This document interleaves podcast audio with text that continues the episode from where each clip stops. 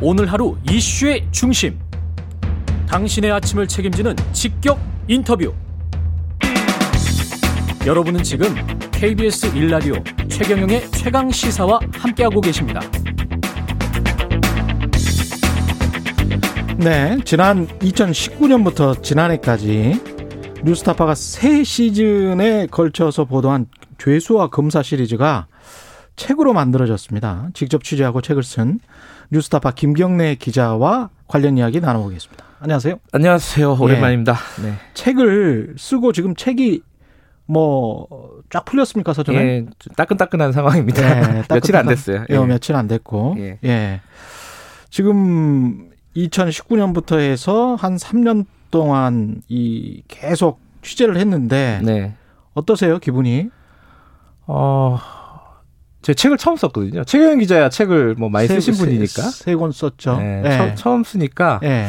뭐애 낳은 거랑 좀 비슷한 느낌이긴 뿌듯하죠. 굉장히 뿌듯합니다. 근데 뿌듯하죠. 네. 물론 이게 어, 대중적으로 얼마나 소구력이 있을지는 저는 모르겠어요. 검찰 음. 개혁 이게 좀 무거운 얘기잖아요. 네. 어, 하지만 좀 최대한 친절하고 재미있게 네. 이야기 중심으로 풀어나가려고 노력을 했습니다. 그 책을 그러면 김경래 기자하고 네. 시민보 기자하고 예, 둘이 예, 신보 기자하고 저와 이게 공저가 되는 공저, 거고 예. 취재를 3년 동안 둘이 계속 같이 했거든요. 그랬죠. 예. 예. 두 사람이 또 필력이 대단해요. 그래서 책은 재밌을 것 같습니다. 예. 감사합니다. 예. 일단 그 책이 만들어지기까지 한 3년 정도 걸렸는데 그 네. 취재 과정을 다 담은 거죠. 내용까지. 담았습니다. 그 예. 여러 가지 좀 아쉬운 부분이 있어요. 취재하는 과정에서 3년 음. 동안 뭐가 아쉬웠냐면은 이 취재 과정에서 그 검찰 출신 전관 변호사 어, 박수종 씨 그리고 상상인 그룹 회장 유준, 유준원 음. 씨이 두 사람이 구속이 됐습니다. 음. 우리가 취재를 했던 대상이었는데 네.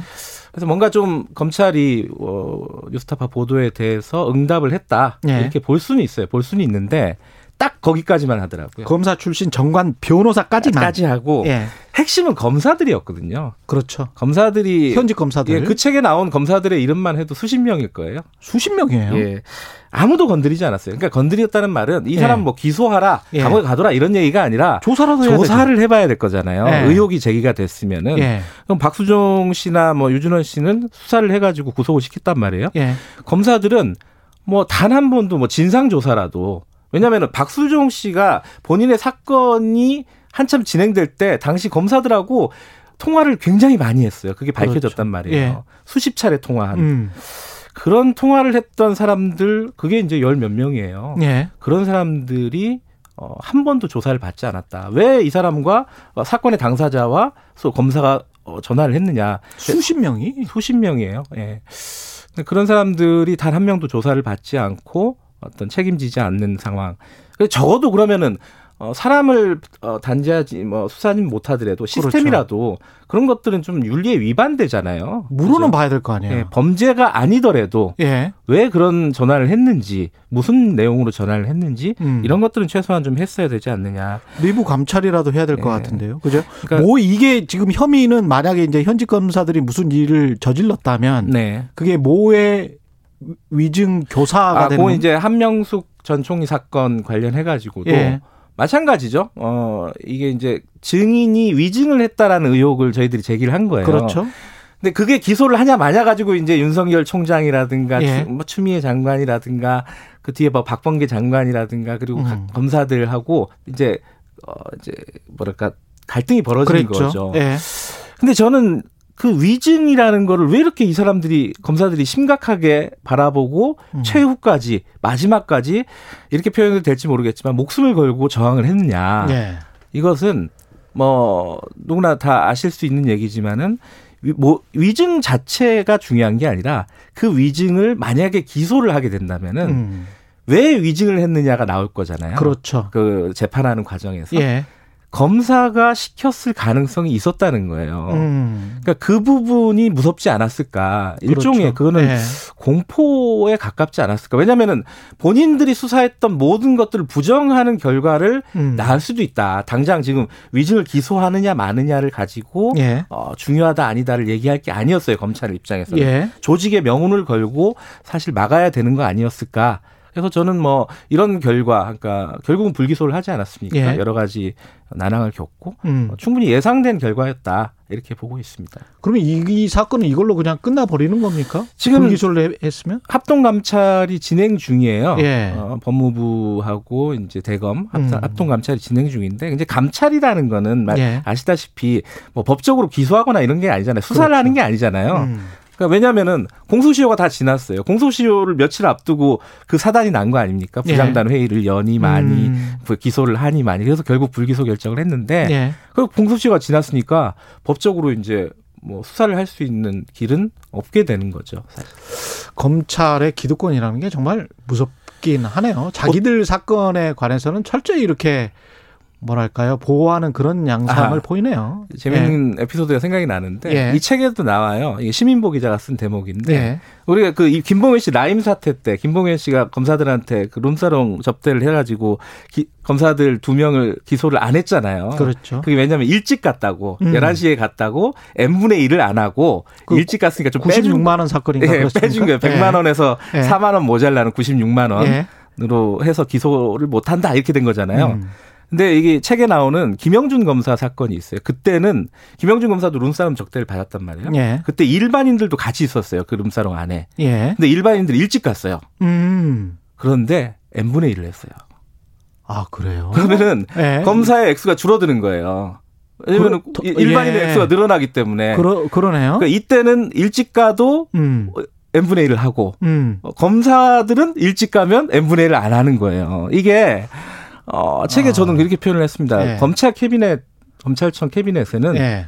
아주 그 특수한 잣대가 하나 있다. 예. 그래서 일반인들은 그냥 일반적인 잣대를 쓰는데 예. 검사를 수사하거나 어, 검사를 조사할 때는 그 캐비넷을 열고 어, 특수한 잣대를 꺼내서 다시 잰다는 거예요. 그 잣대의 눈금이 다르다는 거죠. 원래 그 수십 년 동안 뭐 술값 냈을까요? 아 그거는 뭐 제가 할 수는 없는 거고. 예, 술값을 별로 낸 경험이 없어서 예. n분의 1에 관한 개념이 잘 없을 거예요. 음. 청취자 2812님 반갑습니다. 김경래 기자님. 네. 청와대 비서실이라도 가신 줄 알았습니다. 아하 그런 청취- 데는 갈 생각이 없습니다. 예, 청취자 6726님 이 이야기를 이어서 영화로 만들었으면 싶습니다. 어떻습니까? 뭐 이런 이야기도 하셨네요. 뭐안 그래도 예. 어, 드라마로 제작을 물론 이제 이 전체 사건이 아니라 예. 여기에 나왔던 인물 중에 한 사람을 드라마로 제작한다는 얘기를 들었어요. 예. 뉴스타파에서? 아니요. 아, 다른- 다른 방송사에서? 모 방송사에서. 예, 뭐 real 다큐 같은 거 만들어도 음. 괜찮을 것 같은데 음. 자, 그냥 이 사건하고 한명숙 전 총리의 그 뇌물 사건하고는 우리가 결이 다른데 자꾸 헛갈려요. 그리고 아. 이 확실히 구분을 짓고 이야기를 하는 게 좋을 것 예, 같습니다. 그러니까 이게 그 부분이 사실 이제 최경영 기자 말씀대로 예. 많이들 헷갈려 하시는 거예요. 많이 헛갈려 하세요. 왜냐면은 예. 한명숙 사건이라는 거는 음. 이른바 한명숙 사건은 굉장히 큰 사건입니다. 덩어리가. 예. 어, 굉장히 얽혀져 있어요. 왜냐하면 곽영욱 사건도 있고 한만호 사건도 있고 음. 그리고 지금 저희들이 제기한 거는 검사의 모해 위증 교사 사건이거든요. 그렇죠. 의혹이죠. 예. 근데 이제 항상 저한테 물어봐요. 어, 취재를 할 때도 그렇고 보도를 하고 나서도 그렇고. 아니 그런데 다 알겠는데 음. 그래서 한명숙 전 총리가 돈을 받았다는 거야, 안 받았다는 거야. 뭐야? 그렇죠. 진실이 뭐야? 예. 이게 궁금한 거예요, 사람들이. 저도 이 부분이 되게 고민이 많이 됐어요. 왜냐하면 음. 제가 알 수는 없죠. 지금까지 나온 증거들을 가지고 판단할 뿐인데. 그 진실은 모르지. 예. 예. 왜냐하면 공소 자체가 저는 좀 문제가 있었다고 생각을 하거든요. 공소 음. 사실 자체가. 예. 어, 어째- 이게 허술했다는 거예요. 근데 어찌됐든 간에 저도 이 부분을 해결하지 않고서는 좀 찜찜하잖아요. 그래서 책에 굉장히 자세하게 써놨습니다. 이 부분. 예. 한명숙 전 총리의 뇌물, 아, 정치 자금이죠. 불법 정치 자금 수수를 어떻게 바라봐야 되느냐. 음. 이제 비유적으로 이렇게 표현을 했어요. 1심은 무죄고 2심은 유죄잖아요. 예. 1심은 뭐 서울역이다, 만약에. 예. 2심은 부산역이다. 음. 그럼 진실이 뭐냐? 음. 서울역이 진실이냐, 부산역이 진실이냐?